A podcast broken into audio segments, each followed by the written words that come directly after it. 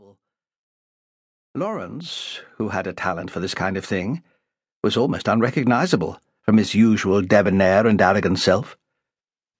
Their theatrical efforts had paid off, for they blended in perfectly with the surroundings, and no one took any notice of the three scruffy lads huddled in the darkest corner of the bar. They had become invisible men. The other punters sat, their noses stuck in a glass, considering the ashes of their lives, and only acknowledging another human being when they grunted at the barman asking for another drink. Their chosen prize winner, whom Laurence had christened Alpha Beta, sat at the end of the bar, perched precariously on a rickety stool, nursing a pint of cheap dark beer. Apart from the moments when he took large gulps from the glass, his throat pulsating in a strange reptilian fashion, he could have been a waxwork doll. Surreptitiously, they studied this creature, whose face was ingrained with the grime of the street the nose raddled and bulbous with pores like small, moist, volcanic craters, and eyes that were rheumy, lifeless, and bleak. He could have been aged anywhere between forty and seventy. One thing was for sure he wasn't going to get much older. God knows what he had been in some other life, thought Russell. He'd been a son, probably a husband, maybe a father, and most likely an employee at some time.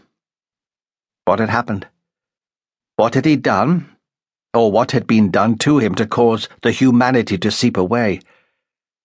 How had he become detached, amputated from mainstream society? What tragedy or what farce had brought him to the gutter? He almost felt sorry for the bastard.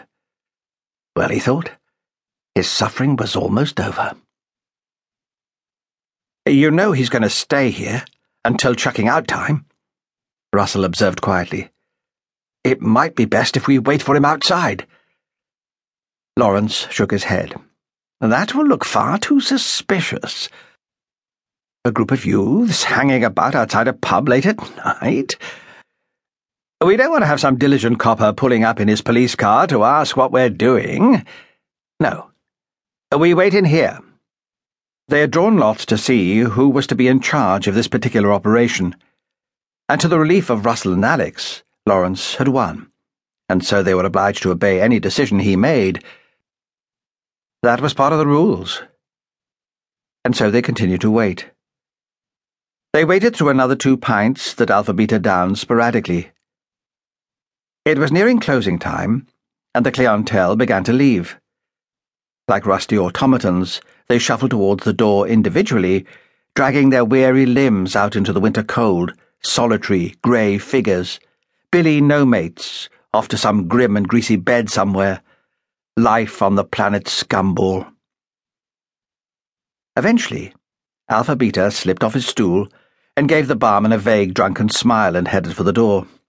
He swaggered past their table without a glance in their direction, his eyes hooded with inebriation. As he passed through the door, the three of them exchanged nods. This was it. It was time. Russell grinned nervously. Fear and excitement throbbed through his body, and he suddenly discovered that his hands were clammy and beads of sweat were trickling down his brow.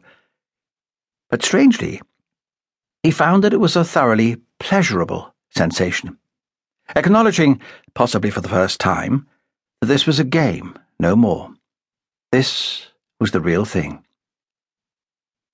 He glanced across at the other two. Alex seemed to be sharing similar emotions, eager but anxious with a touch of suppressed fear in his fixed expression.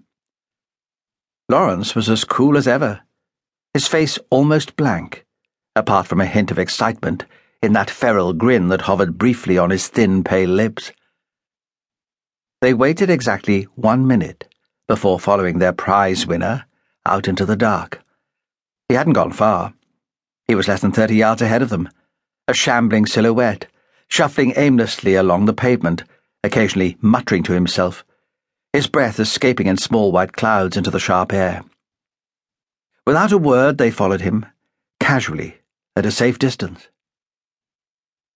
It was late November, and a patina of frost was in the process of icing the pavement.